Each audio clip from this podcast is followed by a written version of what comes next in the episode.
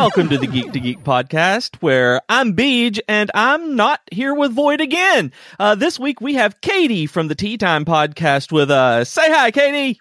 Hello.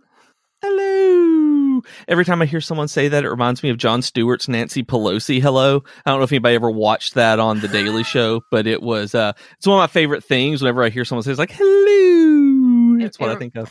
It reminds So- me of Mrs. Doubtfire, to be honest. Oh yeah, that too. yeah. There's an excellent episode of Fuller House that has a Mrs. Doubtfire reference in it, and it is in this newest season. It is ridiculous.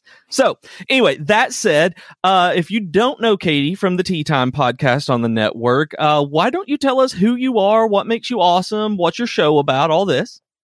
Um, well, I am one half of Tea Time with Katie and Chelsea, and we just talk about so on the show we talk about basically anything that we really really like and kind of give it more of a female perspective um because we talk about everything from like movies to tv shows to books to music sometimes to it's really funny when i talk about something that i really like and chelsea's just sort of into it it's always really awkward she's like oh, it's great when. Oh, sorry. she's like oh, i don't i don't really watch that and i was like oh okay and then you just keep going and rambling about it. Like that that's what i end up doing with Yeah. uh when i get excited about something and someone else does. Yeah. That's some of our best episodes have been just one-sided where one of us is excited about something and the other one knows zero about it. So they're just there as a sounding board to ask questions if something either needs elucidating or clarifying something like that. So those are still good episodes though. It's uh, it's fun to do like that Yeah, we um so we just recorded yesterday, so Saturday yesterday about um what did we talk about? I don't even know. Oh, Dumplin', the Netflix movie. oh And- yeah Uh I had just watched the 300th episode of Supernatural and Chelsea doesn't watch Supernatural and I am only casually watching the show now, but I like went off on this rambling talking about it and she's like, "You know what?" She goes, "Why don't you just record like a 15-minute episode of you talking about the show because obviously you care and I don't know anything about it, so just name it 112.5 and put it out." And I was like, "Oh, okay." Yeah, where where you can do that and she doesn't have to listen to something she doesn't like or know anything about. Exactly. That's awesome. Did you like Dumpling? I gotta ask because I haven't seen it. My wife uh uh did a girls' night to watch it and uh they enjoyed it. Uh did you? I loved it. You'll totally Awesome. understand once you listen to the tea time episode when Chelsea just lets me have free reign talking about the guy that's in the Ah. movie. like I just yeah. And that's you know you talking about taking a female perspective on uh on it like all the stuff that you like like I really really like that. Like that's one of the reasons that we love having you in the network is is I don't want to say just for the uh, the female perspective not like that you're the uh, the the token token ladies.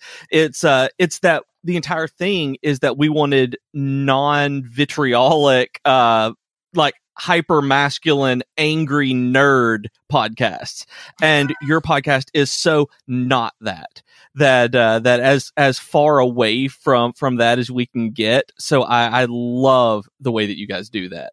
Um i was just looking at uh an episode well not an episode i was looking uh before you and i even talked before we recorded about bts coming to the states for uh, the grammys that uh, i was like i really need to go back and listen because i haven't listened to the k-pop episode that you guys did a while Oh back and I was like, I really need to listen to that. I saw the BTS stuff, and I was just like, because I would trust you guys about BTS and uh, K-pop way more than just about anybody else on the internet. So, Oh, uh, Thanks. so it's I got to listen to that. It's so that it's good. sorry. So you'll like it. I, I hope so. I'm I sure hope- I will.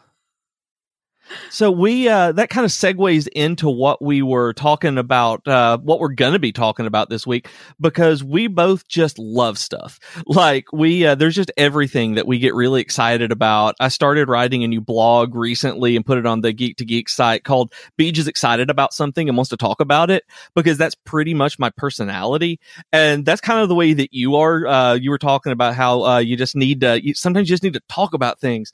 And so basically it's pop culture. Like, why did we get into pop culture specifically? What is it about this stuff that we like so much? And when we were brainstorming ideas and I was trying to think of, of what we could do as a topic, it came up because in my mind because we do something like this where we're approaching all of these different topics instead of diving really deep into one and uh, just having this broad spectrum of pop culture like what would make a person do that and love so many different things? So like why pop culture for you? It's kind of a variety of reasons. I've i wasn't it's interesting because i was looking back at like thinking about how I used to approach pop culture back when I was um, younger. So I'm 32 now, and okay, I was looking back as to when, uh, you know, I was in elementary, junior high, high school, how I approached pop culture then versus now, and I was, you know, super into like Buffy and Dawson's Creek and Angel, and like I watched tons and tons of like super popular shows during the time, but I've realized that my level of obsession with pop culture is very different now than it was then. And I don't know if it's because I have money now and time that I can like be obsessed with stuff. But I also think of uh, how I got into pop culture. And I think the the thing to blame is Harry Potter. Oh, really? Yeah, I call it my gateway fandom. Is Harry Potter because um, it was the first time where I I didn't read the books when they came out. Um, I didn't start reading the books until the very first movie came out. Mm-hmm. I went and saw it, and I was like, "Oh my god, this is incredible! I can't believe how immersive and amazing this film is." That I like jumped back, read. I think the first four books out were already yep, out. The first four point. were out. Yep, that's yeah. what I read. I because I did the exact same thing. Saw the movie, loved it, went and bought all the books. Exactly. And so with Harry Potter came this like super immersive culture with it and really the f- to me it was like the first real definition of what a fandom is and oh. it was just sort of everywhere at the time and Harry Potter movies and books were coming out for like 10 plus years. So it was like a super long period of time where you could consume one type of like media. So it was like the books and then it was the films and it's you could just constantly be surrounded by Harry Potter. And I think the next step up from that was when I figured out what Tumblr was. Oh no. Yeah. Oh no. Discovering pop culture through Tumblr, the idea of that terrifies me. Well, it, it's uh, I've I've never been a Tumblr person though. It wasn't bad. So my sister introduced me to Tumblr in I think like 2011. So okay. it was significantly much further on than when I had gotten invested in Harry Potter already because I was already like buying stuff and like I had figurines and like all kinds of like memorabilia kind of knickknacky things for Harry Potter. But yeah. like Tumblr introduced me to like a whole other side of fandom culture because it was a place where everyone that's on there is really into the same thing that you are. Yes. Yeah. They are really into it. Like uh yeah. you can really get hardcore deep into that where you are immersed in it pretty much as much as you want to be. Yeah. And it's not hard to get lost, especially on the dark side of Tumblr. But like mm-hmm. for me, that never really happened because I was still like, I was working a lot and I didn't have a lot of money. Because I think right. during that time I was spending more of my money on going to concerts and stuff than I was like on pop culture things. But okay. I think the other side of it too for me was uh, Supernatural started when it was my last year in high school, so 2005, which is ridiculously long time ago. When you really oh no, la- my last year of high school was 2001, so it okay. uh, that's even worse. So well, don't don't feel bad about that. no, it's more that like thinking about like that Supernatural's been on since 2005. Yeah, now that is ridiculous. Thinking about that because I remember like when they were doing season five as the final season and then they got renewed again, where I thought that was crazy. And now they're on like season 7000. So, yes, it feels like 7000, that's for sure. Um, but the thing was, is Supernatural was the first show that I ever went to a convention specific for that show. Oh, that's a big deal. Yeah. So it was massive. Like my sister, my mom, and I, like we love that show very much. Like even now, even though I don't watch it, um, it's been two and a half years since I like actually sat down and like watched a new episode up until last week. uh, because I just it was going on for too long and I wasn't getting super interested anymore. But Yeah. uh, we went to our very first Supernatural Con in Burbank, California, and like we got to see Jared and Jensen in person, and it was like Misha Collins was there. It was like being there with them was an entirely different experience.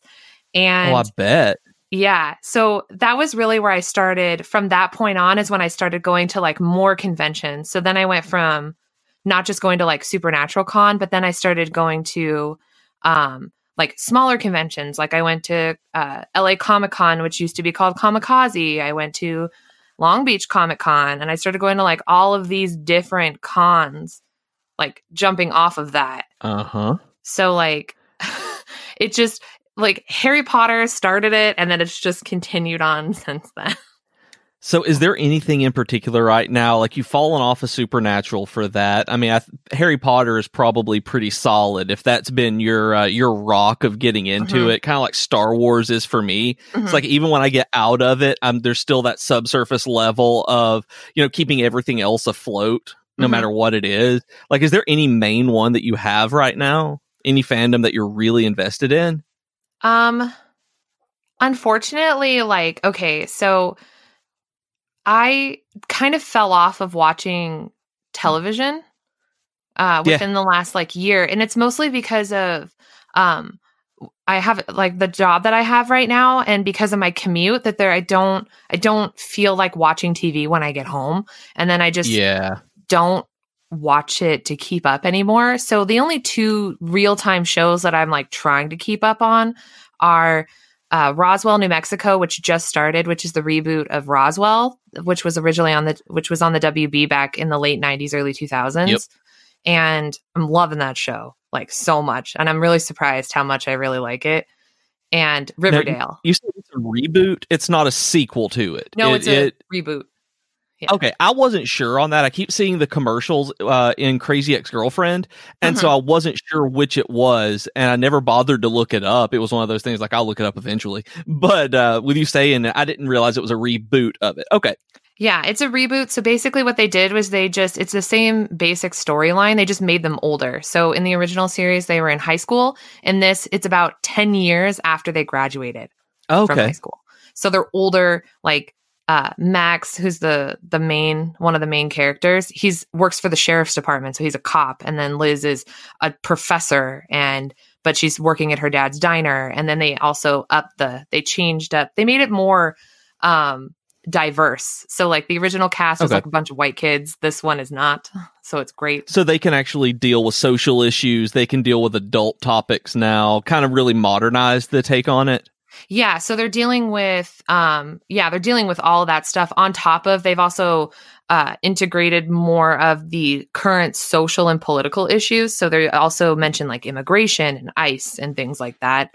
Um illegal aliens plus like actual aliens and that kind of stuff. So they like oh yeah, I bet there are a whole lot of really fun metaphors and uh and analogies they can go with on that. That one hadn't even crossed my mind.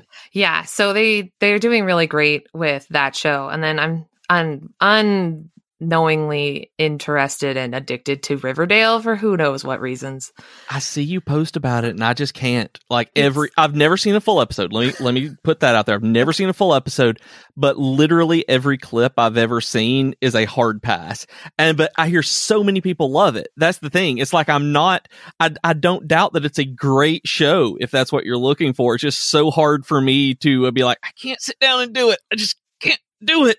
It's it's super over dramatic. It's like this generation's Dawson's Creek, which was hilarious that somebody had like made that comparison. But oh man. it would be like if Dawson's Creek was made now, it'd be like Riverdale, to be honest. That's you're right, yeah, because Dawson's Creek is super '90s. Oh, Like yeah. you cannot escape the '90s in it. So yeah, I could, I can totally see that because at the time it was so high drama for us, and now it's like, oh, you, you're so cute. Look I at you, know. Van Der Beek. I still I still love Dawson's Creek even now. Like I'm super super addicted to Dawson's Creek like I am to Harry Potter. So I haven't okay. seen Dawson's Creek in so long, but I loved it. I'm I'm listening to a podcast. I talk about it all the time. I'm sure you hear me talk about it all the time on Tea Time, which is uh, Dawson Speak. a podcast Uh-huh. about Dawson's Creek. And I actually am like, I'm becoming really good friends with one of the co hosts, Tracy, because she lives in Los Angeles. So, like, she and I meet up once a month for dinner and like oh, cool. talk about Dawson's Creek because she can't talk about it to her co host because he's watching the show for the first time. So, she and I meet up and talk about spoilers. That's what we Oh, do. that's awesome. That's fantastic. Like those that kind of thing is why I love podcasting is being able to meet those kinds of people and actually make a real world friendship with it. Yeah, I'm like, I love that uh, because Tracy listens to Tea Time too, and so like we talk about our podcast, and like I love that. That's how I met her is through the podcast. It makes me really, it makes me really happy. But, um, That is awesome. oh, what you asked me about, uh, more. So like well with with that uh like you're meeting her through the podcast, Mhm. you're uh you're you're into these fandoms. You're you're right now into Roswell and you've always been like in a fandom. So since once you found it, you were doing fandoms. I mean, that was your thing. Mhm. When did this transition from just going to cons into like did you blog first or were you podcasting like how did you get into doing what you're doing right now with tea time Okay, what led you there So this actually all started in grad school, my first year of grad school, actually, um, which I had gotten into live tweeting uh, episodes of shows on the CW. So like Arrow, The Flash, Supernatural, Supergirl. Like I was really into tweet, like live tweeting and getting like a lot of times like my tweets would get liked or retweeted by the TV show, which was always like I'd always get really excited about it, which is always like kind of dumb, but also like really amazing at the same time. yeah. Like it's so good. Like i love doing that. Like it, it does it makes you feel good. It's like oh it's like when we saw mickey mouse at disney. It's like we Mhm. were starstruck. It's like there's no reason to be. It's a it's a dude in a suit but or actually a lady in a suit but it's like I'm so starstruck. You're Mickey Mouse. It's the real Mickey Mouse. So I understand. It's like Wendy's liked my tweet or something like that. It's it it is. Yeah. And so because of that, um, there was a podcast slash blogging site called Temple of Geek that noticed one of my tweets or something, and their person that was running the site at the time, or I think he still does, I'm not really sure anymore, um, reached out and asked me if I had ever podcasted before and whether or not I would be interested in podcasting. And I was like, I don't know what a podcast is. I've never listened to a podcast, but why not? I'm not doing anything because I don't have a car and it's snowing. Like, That's fair. That's good reason. Good podcasting uh, environment. yeah. So I started doing podcasts with Temple of Geek uh, for a short time. And then I didn't initially blog. I was just going to do podcasting because I didn't think I had the time between like class and work and stuff. Yeah. but an episode of Supernatural aired that like really made me super angry because it had a character death that was just it made me so like I'm still angry thinking about it now and it's been like years. Um and so I asked I was like, "Hey, can I write a blog about this because I'm like angry?" And he was like, "Sure, go ahead." And then like I wrote this blog and it was like one of the more popular ones that was on the site at the time awesome. and from then on i started blogging more and then when i i was the only person who lived in california because like i was in connecticut at the time but i would go home for the summer And Oh, okay. when during con season so uh he asked me like oh do you want to start doing press stuff like press passes and all kinds of stuff and then i got like super into that and like i have like hanging above my desk i have all of the press passes i've ever gotten That's awesome. so I have a ton, and I've been to like a bunch of different cons as press. I've been to things that I probably shouldn't have gone to as press. Um, but that's how I like got super into like blogging and then being a part of cons and like going to cons and like learning how to be sort of a press person. Kind of. That's really cool. Yeah, I don't do any of that anymore, which is um like I mean I could start blogging again because I can blog on the on the Geek to Geek site, like the Geek to Geek. Yeah, site. absolutely. So, but I just haven't like my problem is like like it's not like time, but it's more like making myself commit to doing something It's on a regular basis. Yeah, that's the hardest thing in Yeah. terms of blogging. Like podcasting to me is easier than blogging Yeah. because you can sit down, you can talk. I don't know, I don't know why because there's a lot more that actually goes into podcasting to do it well in my opinion, in my in my eyes, my experience at least. And the uh but blogging for some reason feels like so much more of a commitment and I don't I can't really place my finger on what it is other than just that it's writing. it's I think it's more that you have to like think more about how you say things. Whereas this is more of just like a conversation um like cuz you're talking to another person or you're talking to the audience. Whereas like blogging you have to write it in a way to where like I don't know it's just it's harder. It's just so much harder cuz you have to think harder. You're thinking harder about what you're going to say and then you get concerned like oh I shouldn't have said that and you have to like, go back and erase it and yeah. fix it and then there's like oh i have to also include media like pictures or videos and like i have to think about what picture i want or what gif i want like Uh-huh. it's i feel like it's a bit harder like podcasting like it's more difficult behind the scenes i feel like than it is having this converse like talking to you like that's Yeah. not that's not super difficult because like it's just easy to talk whereas like editing and making the post for it and making sure that the audio sounds nice and like all that stuff is harder than just Yeah, talking. it's way harder.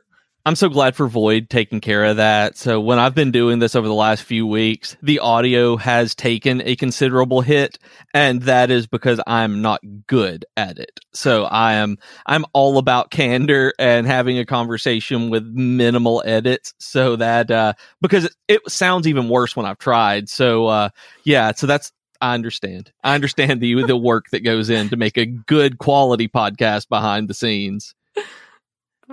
So with that, like if you stopped blogging and doing that, where did Tea Time come in with all this? Like what got you podcasting? Uh, If you're not doing it with Temple of Geek anymore, why do uh why do Tea Time uh which is a pop culture uh, podcast? so uh when i started with temple of geek i didn't actually know chelsea Okay. So Chelsea and I met through mutual friends and uh we sort of bonded because she got angry at me for watching the Veronica Mars movie for ha- and not ever having seen the show.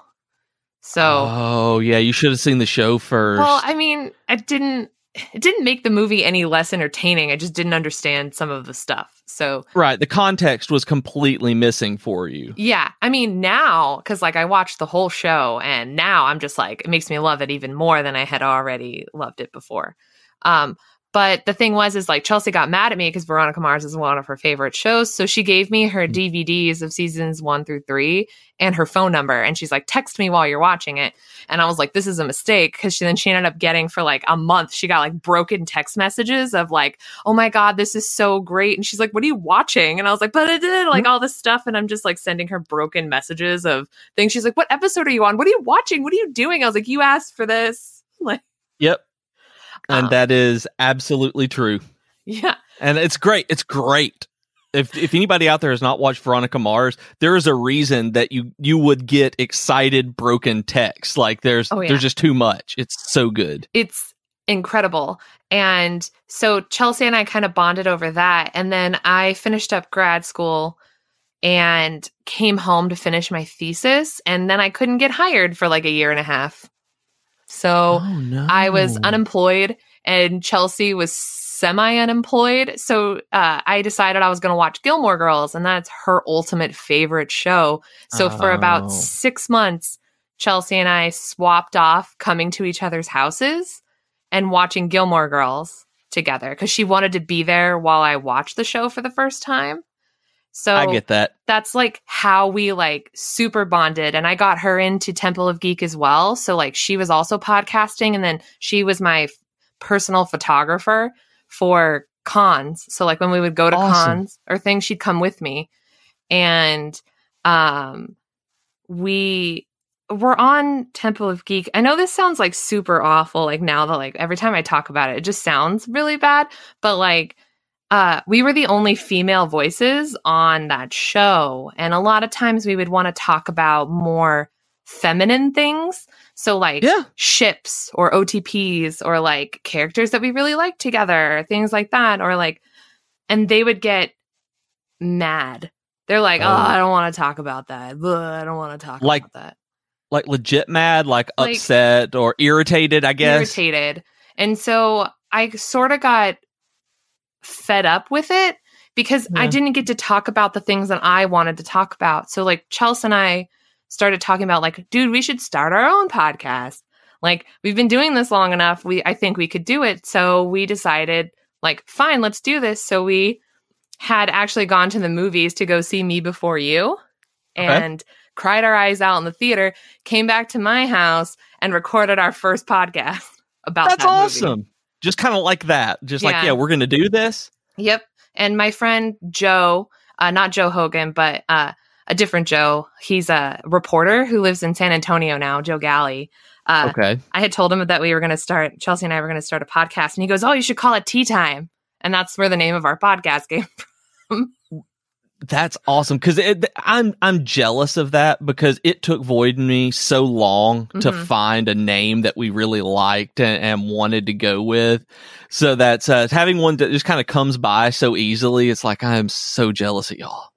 Yeah, and it's been it's been a road. That's for sure. Since we started. just a road. Yeah, I mean it's been great because the podcast has become the one way that I know I'm guaranteed to talk to Chelsea at least Right. once a week. I talk to her all the time, but like have face to face time over the computer with her once a week is because of the podcast.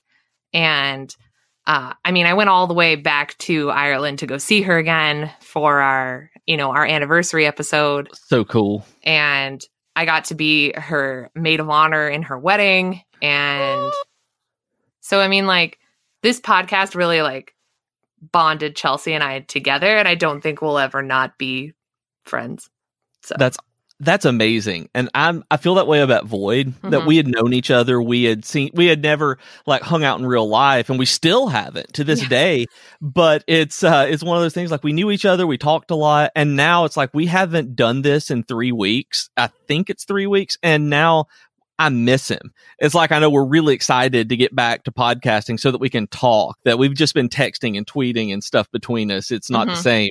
And uh so I, I totally understand that, and I think that's so awesome that that that bonded you guys like that. That you you really became better friends for doing it. And uh, how long have you guys been doing that? You're pretty far into the show. Like you have a, dozens and dozens and dozens of episodes. um, so you have 112 tomorrow. 112. Yeah. Okay. Um, we've been doing this for two years now.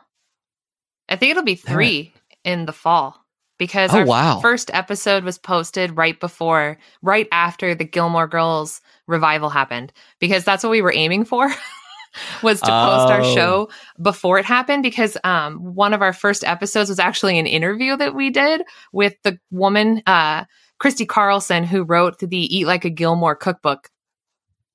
Like- so cool. Yeah, we we Chelsea was like, I'm gonna just ask her if she wants to be interviewed. So we interviewed her, and that was like I think our third episode that we posted.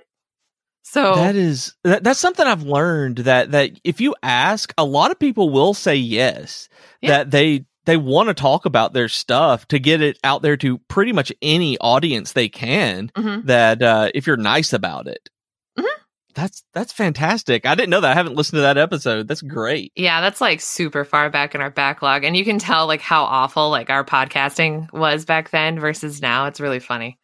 Um, Yeah, that's that. I think that's everybody where you want to go back and re-edit and re-record, but it's like there's not any reason to. So it's Yeah. like I got better over the course. yeah, and it's so it's great. So so like i'm curious like all this pop culture stuff and i'm seeing in your notes that you did media criticism in grad school mhm. that uh that so tell me about that because i did the same thing like this is something that i can totally latch onto okay, is uh this media criticism in terms of academics Yeah. So I was uh I did not go to grad school for um like anything pop culturally or communications or anything like that. I was in school for I was getting my master's degree in general psychology, but Oh, okay. uh I talked to my advisor and she told me that I could take a class outside of my major if I really wanted to because it was such a general program that like there weren't a lot of classes that I was allowed to be in because it was just they were like you can take classes in this and that but like you're not allowed to take classes in the clinical stuff. And i'm like oh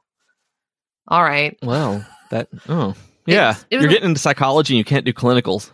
Well, i mean it's i mean it made sense. It's because like the classes were so small because i went to such a small private university so it was like Oh, it makes sense. Um so i found this class in the communications uh like master's program called media criticisms and I was super into pop culture, obviously, already. So this whole class, all they did was talk about, they'd spend a week on different shows, like different TV shows, and like talking about it from like a uh, educational academic perspective. And it Mhm. was one of the best classes I've ever taken. And I want to say just to everybody out there, like you're that that if you have an opportunity to take a pop culture themed class a, and anything aimed at media and is doing academic work on pop culture and popular media, take it because they have been, I'm 100% there with you, the best experiences in school that I've ever had. it's it's it's a very different perspective because you're reading these like research papers that people have spent a lot of time uh breaking down different types of media and like different TV shows and stuff and like really getting into like the tropes and the themes and the different aspects that they focus on in the shows and like we talked about um I mean, the big thing that drew me to the class was because we were going to spend the last week talking about a book that somebody had written, deconstructing the show The OC. Oh, cool. And because I grew up in, you know, in SoCal, I was like, oh, I'm in because these people are going to have no idea about like how like California life really is compared to how they portray it on that show. And I'm like, this is Right. going to be amazing. And I mean, they talked about the Kardashians and they talked about, uh, we talked about the, um, how people in the United States really like watching TV shows that have to do with the justice system.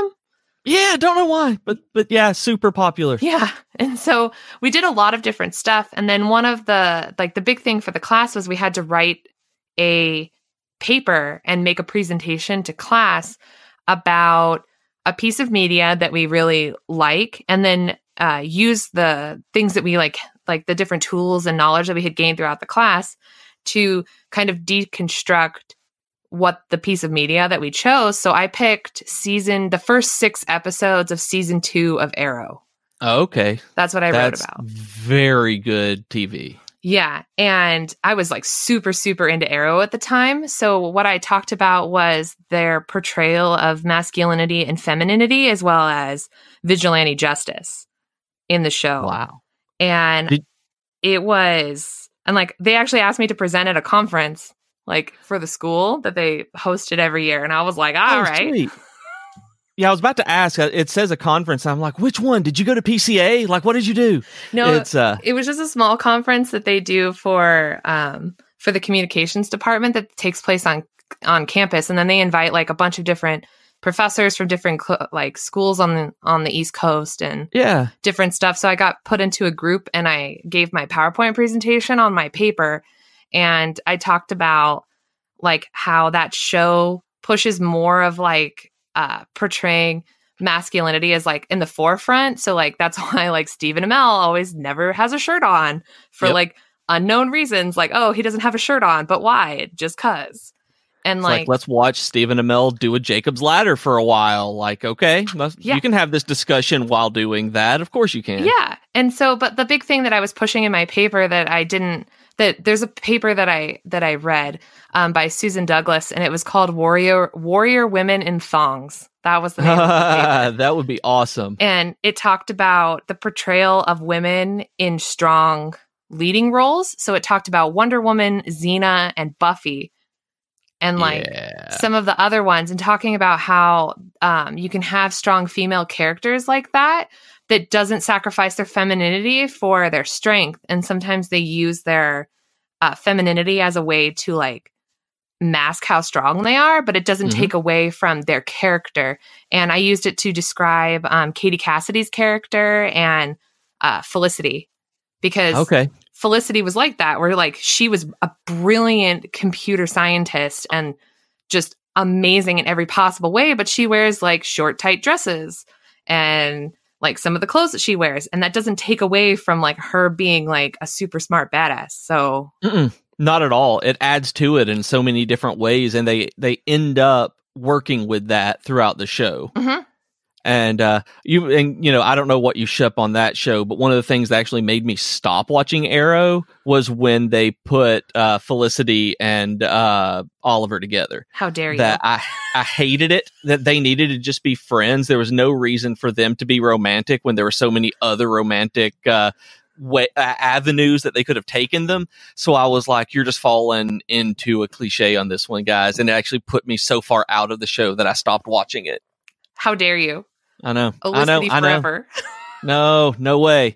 Um, so, so I was kind of the same way in that when I discovered all of this, except it wasn't. Uh, except uh, I ended up where you were, where it was the uh, the TV discussions and really digging in on particular arcs and ideas. When I was in college, my first freshman composition class used uh, the Dark Knight Returns, the Batman comic, as a textbook in there Oh. where I'm not sure how your freshman comp classes were, but did you guys have like essay readers and things like that that you read and then wrote responses to? Yeah, but it wasn't cool like that. Yeah, one of ours turned out to just be The Dark Knight Returns. And so he was teaching us how to analyze literature through this to be able to talk about issues that were presented in it. And then the next semester, it was all comic books that he did an entire uh, semester on The Dark Knight Returns, Frank Miller's Daredevil, uh, Sandman's uh, Dream Country, I think was the one, uh, the one with Midsummer Night's Dream in it um, that we did uh, Will Eisner stuff, just all sorts of of of comic related stuff, and I realized that I could do that for a living. That this this professor was teaching at the college level comic books. Like my entire semester was comics, and that really put me on the path of if I can do this for a living, and I've loved this kind of thing my entire life that got me into pop culture more than just being a nerd about video games or anything else. It's like I can finally look at this stuff that I love and there's value to it. Wow. I wish my classes had been like that.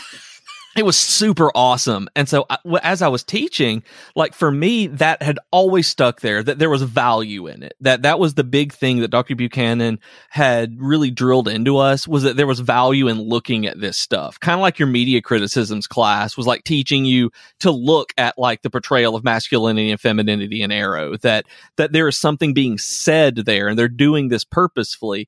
So as I moved forward, for me, it was the value in it's like we have to be the gatekeepers of this stuff that somebody has to look at this like what is classic literature now?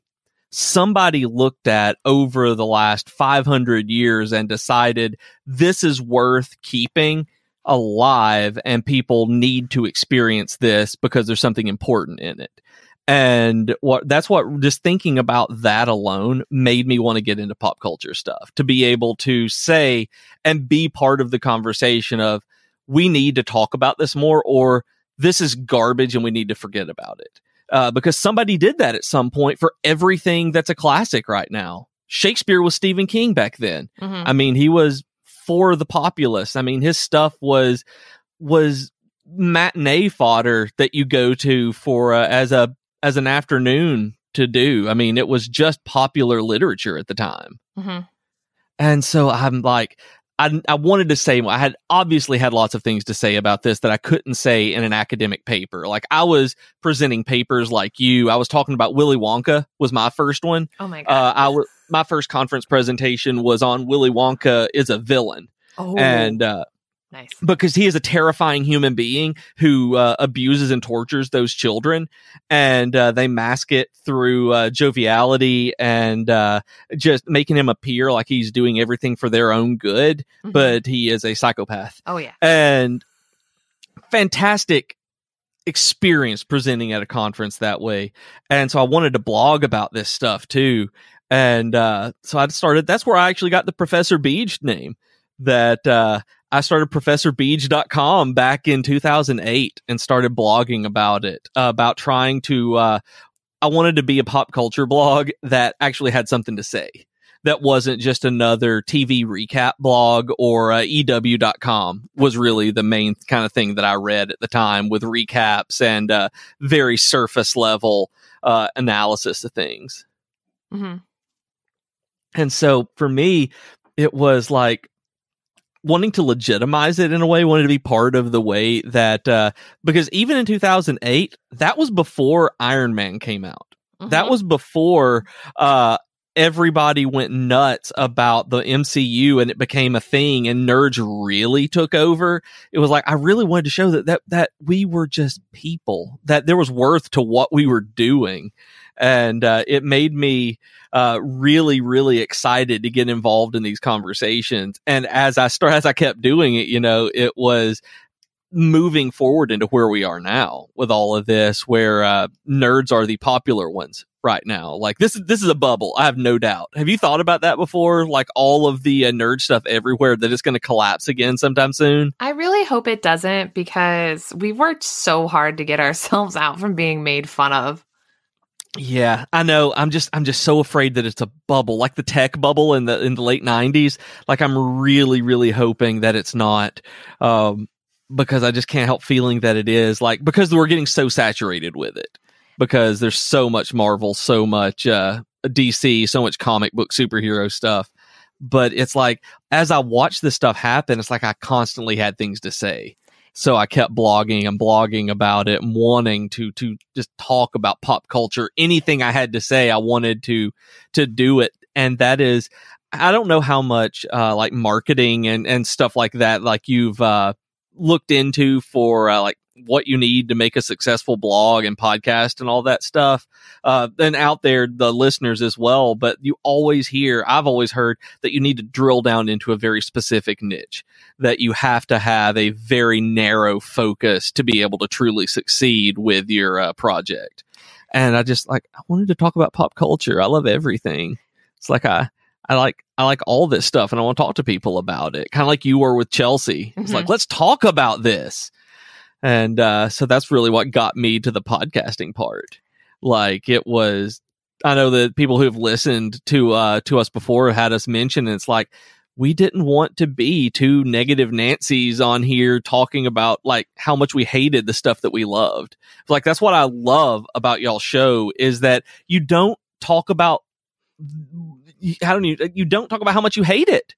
Like yeah. there's so many people who whose YouTube channels and podcasts are based around here is this property that we care about. This is why we hate it. Like this is what it's doing wrong. And I'm like, why do you focus on that?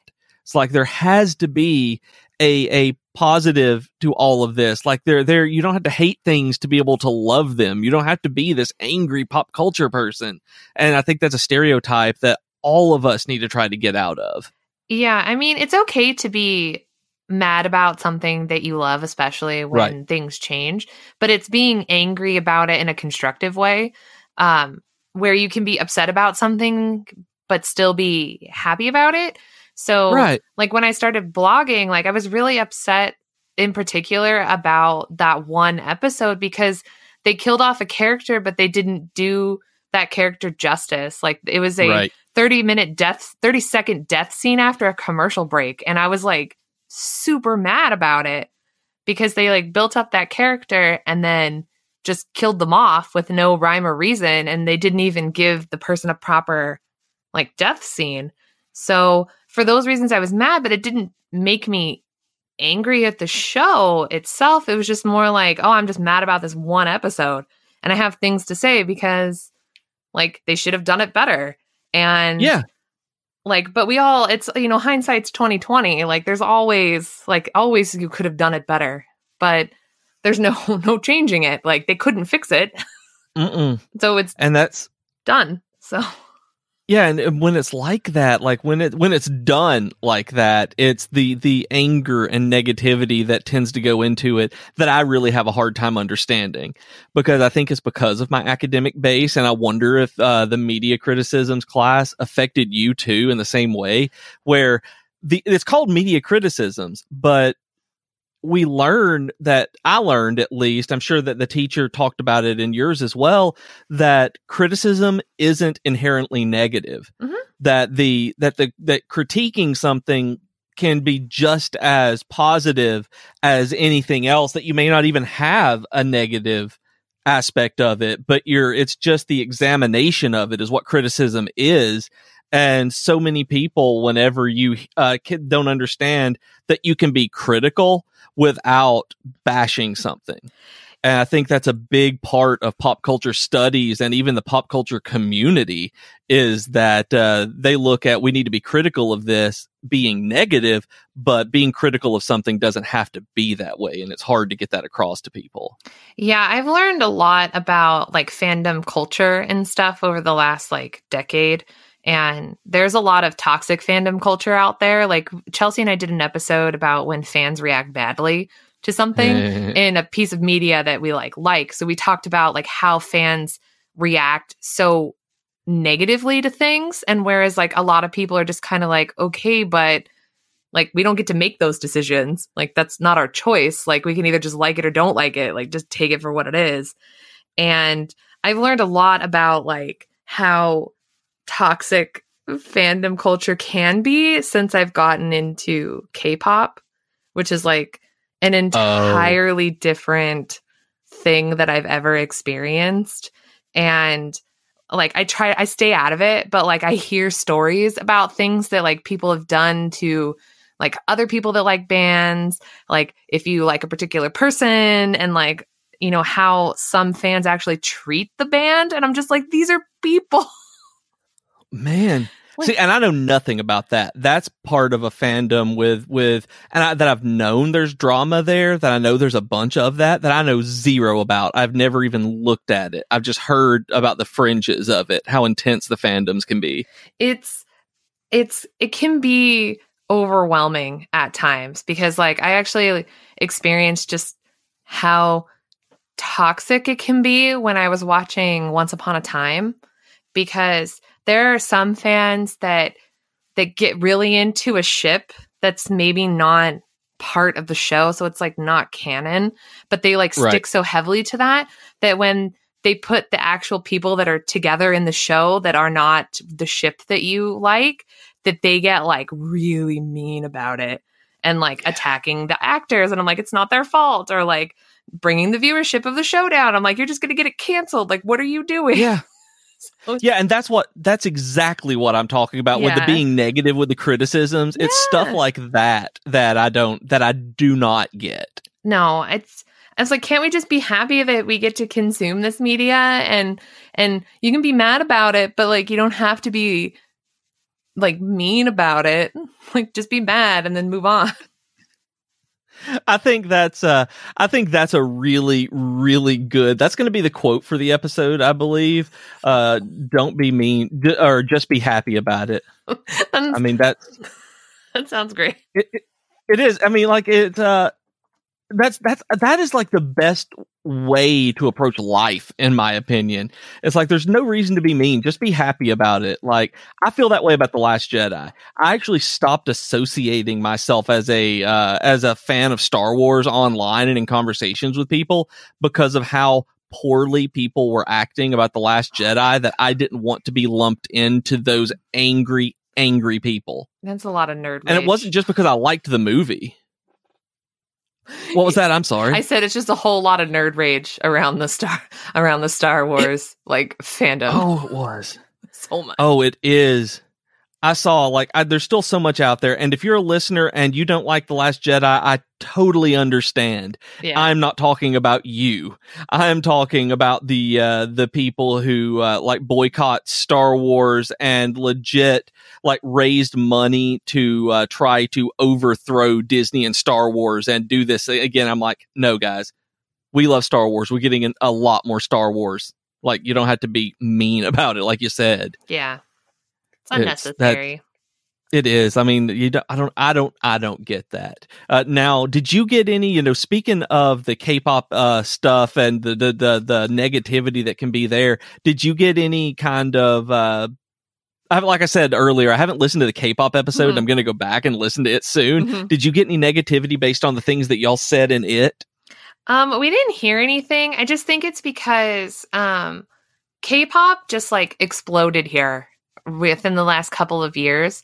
Mhm. So it's been it's still relatively new and it's like the thing is is that like K-pop is kind of this like niche that hasn't really pushed over. So I don't know if people are tired of listening to us talk about it.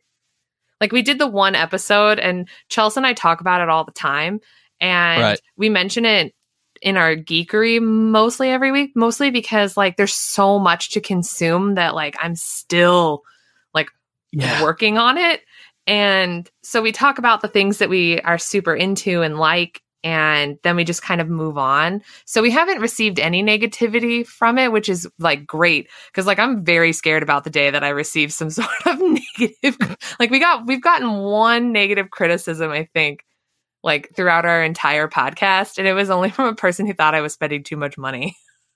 Well, that's uh that is I understand that. It's like, yo, what are you doing? I get it. I, it's like But- maybe you need to chill. but, but like it's it's been interesting especially like because um it's still so new and i'm sure that like my family is sick and tired of me talking about it so i try to like keep it within the chat that i have with chelsea and our friend d and i hang out with d a lot so that we can like k-pop fangirl all the time and we go to a music store in koreatown uh that only has k-pop stuff so like I've found the people that I can like f- like fan out with, fangirl with, and then I just sort of like keep it there. Like I try to keep it there. But I understand that. Like I feel people did that with uh, me and Hamilton because I seriously went a full year where there was nothing else I listened to other than the soundtrack for Hamilton. Like that's all I listened to. Like like if something was on, obviously I listened to it, but when I purposefully picked music to have on, always Hamilton. Whether I was running, whether I was driving, whether I was wandering around the house, Hamilton. And I'm I know people got really tired of listening to me talk about how amazing it was at that point. I uh, so I, I understand the K-pop sentiment there. That it's like, dude, I know Hamilton. Yeah. and it's, it's uh, like, dude, we know you like BTS. And I'm like, I know. They were like, stop talking about it. I'm like, okay. And of course, it's BTS that you like. You can't like. You have to like the big one, Well, I they were like the first ones that I that I like started with. right? Um, okay. But trust me, like I am, I am a like hardcore into this newer band that's only been out for like a hundred days called ATEEZ. That was the group I was trying to get tickets for. That I was like super overly like having a serious anxiety attack Oh. over, and then I didn't even get the tickets. Um, Yeah, y'all, y'all listening don't. Uh, that that is an in joke or in, inside story during our our uh, our geek to geek Slack that we have. We were talking about it, and she was super intense about these tickets was- that uh, she needed to get, like Yeah. timing and uh, like like we were we were we were talking to her, trying to talk her down a little bit. You were, and like, I just like, I don't, it, it was more like, it wasn't just that like I really, really wanted the tickets, like I did, but it was more that like other people were counting on me to try to get them tickets too. So I was like super anxious about it. And like, I've heard all these horror stories about trying to get K pop tickets. So I was like anxious about that and then anxious because I had to do it at work. And like, I had to like try to be on two computers at once to try, like, it was a whole mess. And I completely like talked about it on the, on the podcast. and it's I I I that I I haven't listened to that, so I cannot wait to hear that on y'all's. Um, so so like with that one, like they sold out before you got them, right? They like it was yeah. crazy fast, right? It was they didn't cap it at pre-sale, so like how many tickets people could have at pre-sale. So they actually added additional tickets in the middle of pre-sale because they're like, "Oh, it's been super popular for pre-sale." And I was like, "Oh, this is not gonna like go well." No, that's not going well at all. It was comp- the, so the website crashed. Like their servers crashed, and then by the time they came back up, the show was completely sold out. And like everyone on Twitter on the same thread were like, oh well did you get tickets no i didn't get tickets did you and there was like hundreds of people that were like no we didn't nobody got tickets so the show was basically sold out at pre-sale they just didn't tell anybody that's that's garbage. That is i mean that is it was just frustrating because it was like the people that were that put together the show like it's not the band like we're not mad at the band it is not their fault they had zero like uh they did not have their hand in any of that part. It's the like the the ticket sellers for the venue and then the people who like are who got the show to be put on did not do it well. I don't think And they that is like anticipated how popular this band would be in the United States because they trained here. So it's like like and they're only been they had only debuted like a hundred days ago. So it was like insane how popular they are and already coming to the United States at such a young like like their band is so young. and selling out like that that they just didn't anticipate it. So maybe the next one will actually go well and you'll be able to grab them. Oh, I'm hoping, hoping against hope that they go to KCON, which is the Korean pop, like the Korean pop and drama convention that they do here in August. And they like have That- bands come and perform. And I'm like, I'm hoping they're there. So like I Is that near you? Is that uh, going to be SoCal? Oh, oh yeah. That's at the LA. Okay. It's at the LA Convention Center. I'm all over it. I already told my friend. Oh, I was like, I'm going. Man, the idea for me being uh, being from the South and the way that we have our convention centers and stuff like that, uh, like they can get crazy huge. Like we can get you know twenty thousand people, all this. But the idea of the L.A. Convention Center just gives me the heebie-jeebies just even thinking about that many people. Like I can't even imagine what KCON would be. Um, it was actually like they were telling me my friends went last year and they said it actually wasn't that bad. That it wasn't anywhere near the size of like say Anime Expo, which I went to, which was insane. And. I'm going to San Diego Comic Con this year, which draws like 150,000 people into the same Mhm. building. And I'm just like, I'm already anxious about like how many people are going to be there. But I already got Yeah. tickets, and that's the first step. Yeah, I've I've always wanted to do Comic Con, and well, I've always wanted to do Comic Con in theory. I guess I should say it's like in in reality, I'm not sure if I would enjoy a single second of it, but if given the opportunity to go, I'm sure I would. Mhm. But I also like I don't I don't know if I want that, but I've always heard people have a great time regardless. I mean, even if you have a miserable experience there, you're going to have fun having that miserable experience. it's it's about what you want to do. If you're about panels, then it's just going to be a whole lot of you sleeping on the ground and waiting in line. And I'm not about that. Like I'm too old to be sleeping No. outside on the floor. So I'm not even concerned about going to panels. Like I just want to spend my money on crap I don't need. That's what I want Yeah, to do. I understand that. and I get to hang out with Steph, who's a pod, who's a listener of the network shows. So like I've never met her before, so I get to meet her in person, and then I get to hang out with Joe from Geek to Geek, the Geektitude podcast. So like I get to hang out with like these people that I just like adore. So it's gonna be a great experience. I, I yeah, that. regardless, it's going to be fun. And I mean, I guess that's a good place to really stop the main discussion. It's just like Mhm. that's the entire point of pop culture. What you just said, getting to hang out with people you adore, that is why pop culture, more than anything else, all of this, the last 57 minutes and 36 seconds of this have been, I mean, that's why. Mhm. That is why we do this. So, you guys, I want to offer you uh, a wonderful, wonderful experience now. We're going to get into the geeky offer of the week, uh, where we have a Patreon for the Geek to Geek podcast at patreon.com slash geek to geekcast. If you'd like to support the podcast, you can go there and become a patron saint of geekery on Discord and get your some really cool Reddit flair, uh, and other things are coming in the future. And this week, I do have a real nice thank you. This one goes out to Josh. Real nice thank you to Josh. Katie, help me with a real nice thank you. Thank you, Josh. Thanks, Josh. You are a fantastic human being. And now, network talk. This week, uh, this past week, Geektitude with Joe Hogan ended up publishing an article, an article, my goodness, a podcast with Capsule J talking about video games. And I have no idea what his upcoming one is. Uh, Tea Time with Katie and Chelsea is going to be, what is it, Katie? It is about uh, Dumplin, the next the Netflix original movie Dumplin. That's what it is. and Dolly Parton. That's Dolly Parton, right? Uh, it's about yeah. So there's a bunch of Dolly Parton stuff in it, and it's a cute love story based on a novel. It's great. Oh, I didn't know it was a novel. That's awesome.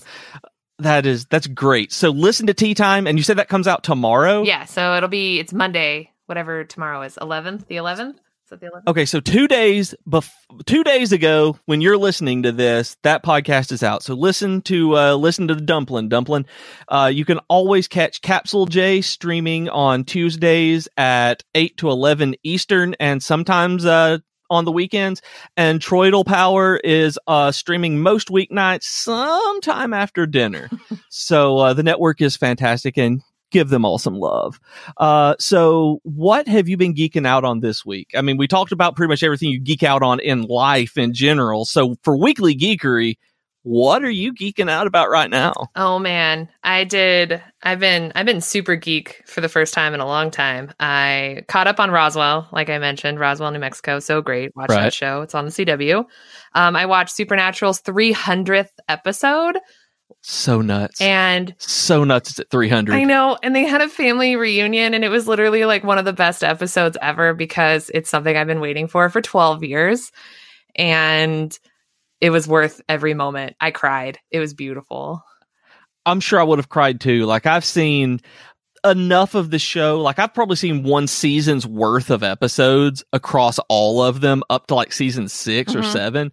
And so it would make me cry. Oh yeah, Like I know that if I saw if I saw the 300th episode like that, it would make me cry. it was it was amazing.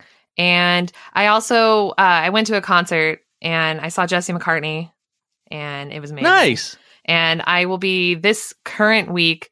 When does this episode come out? Third. This one will come out Wednesday, Wednesday night at 7. Okay. Well, the day after this show comes out, I will be at spending my Valentine's Day with Brendon Urie of Panic at the Disco at a Panic at the Disco show.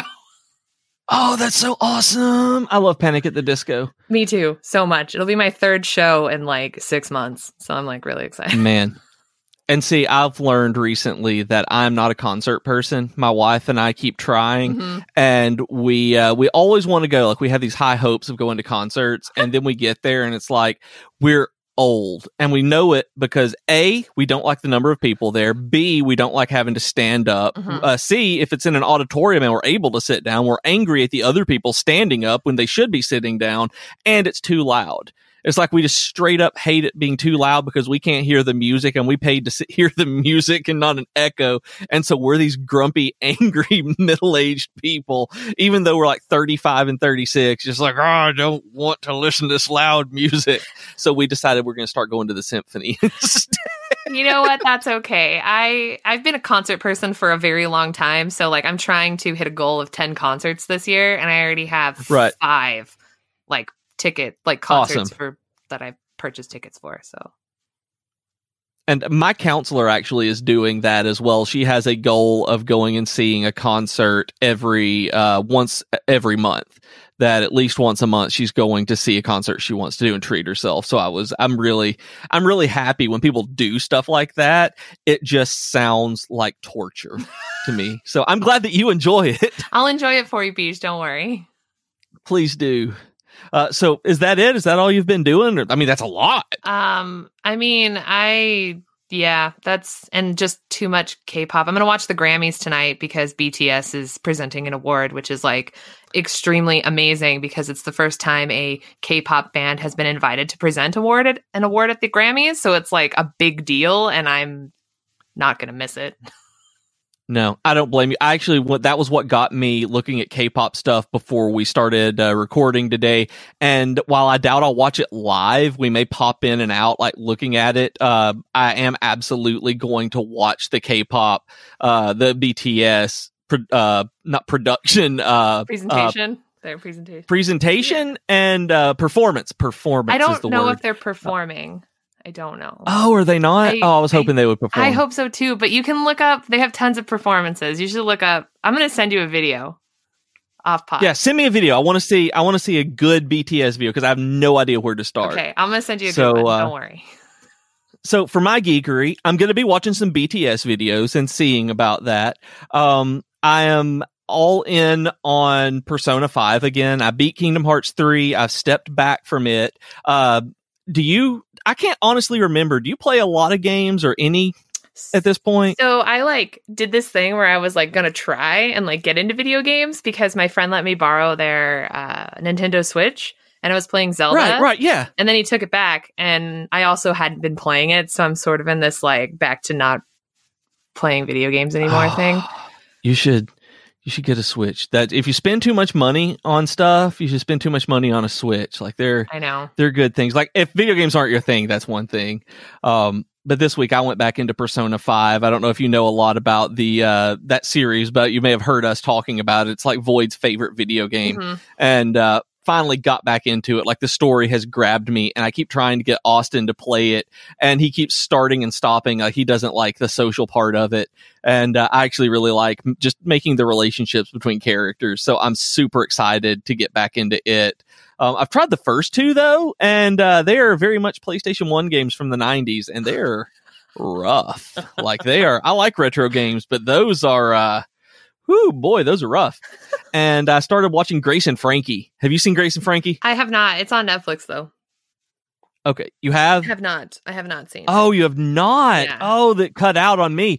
Uh, it's so good. You will love it. Like this is a show that just based on what I know that you like around uh, pop culture and TV and Gilmore Girls, all of this, you will love Grace and Frankie. Uh, uh, Lily Tomlin and and Jane Fonda are brilliant. Nice. These ladies, the casting, the everything about this show, the writing, it is perfect. That I I started watching it. It was one of those when I had a lunch break, kind of uh, watching a TV show, or when I finished up work, I just go crash on the couch and start it. I told my wife that I did, and she was like, "I want to watch it too." So we I've rewatched the first season now, and uh, it's so good. Like it is good even on rewatch and still super funny. I cannot recommend Grace and Frankie on Netflix enough. Nice. Um, but that's pretty much been me since I actually rewatched. I watched the first season of Grace and Frankie twice this week. So, all right. So that'll be it for geekery, I guess. Uh, Katie, that is the end of the episode. Thank you for being here. I really appreciate you filling in for Void while he's been having life attacking. Thank you for letting me. I've always wanted to be on the show, to be honest. And so, unfortunately, you had to do it with me and not Void, where he has a much better time at hosting than I do. Um, so I apologize about that. You have to come on and actually get on when he is there uh, to be able to lead through and do good edits on you. Um, he makes us all sound better. Um, so where can people find you? Like they like listening to this, they want to hear you talk about stuff, they want to talk about pop culture with you. Where can they find you around the internet? So they can either check out the podcast. So we're kind of available anywhere you download podcasts. So Tea Time with Katie and Chelsea. You can check out our website, which is teatimewithkc.com. Uh, we're also all on all of the social medias at at Tea Time with KC. And then if you want to personally follow me and get tired of me retweeting stuff about K-pop or politics or other things, cat videos. I also retweet cat videos, which is you can follow me on Twitter at Lady Catherine P. So you can do that if you want. Oh. All right, do that. Uh, the cat videos are absolutely wonderful. Uh, I'm right there with you. Mine's dog videos generally, though, but that's just because I follow more dog pages than I do cat pages on Twitter. so, uh, with that said, um, you can re-. You can write to us with comments, suggestions, or feedback. Our email address is geek2geekcast at gmail.com. You can reach us on Twitter at geek to geekcast. We have longer discussion threads on our subreddit at reddit.com slash r slash geek to geekcast. And we also have discussions on Slack and Discord where you can hang out with us there. Uh, and you can go to geek2geekmedia.com for invite links and you can check out all the other shows on the podcast. Uh, if you want to just talk with me, you can find me at Professor Beej. That's Beej with two E's and I will blog occasionally at geekfitness.net. So that'll do it for this week, guys, with your Geek to Geek podcast. Uh, say goodbye, Chelsea. Not Chelsea, you're Katie. I don't know why I said that. Bye, Chelsea. Bye, Chelsea. I hope you're having a good day, Chelsea. Bye.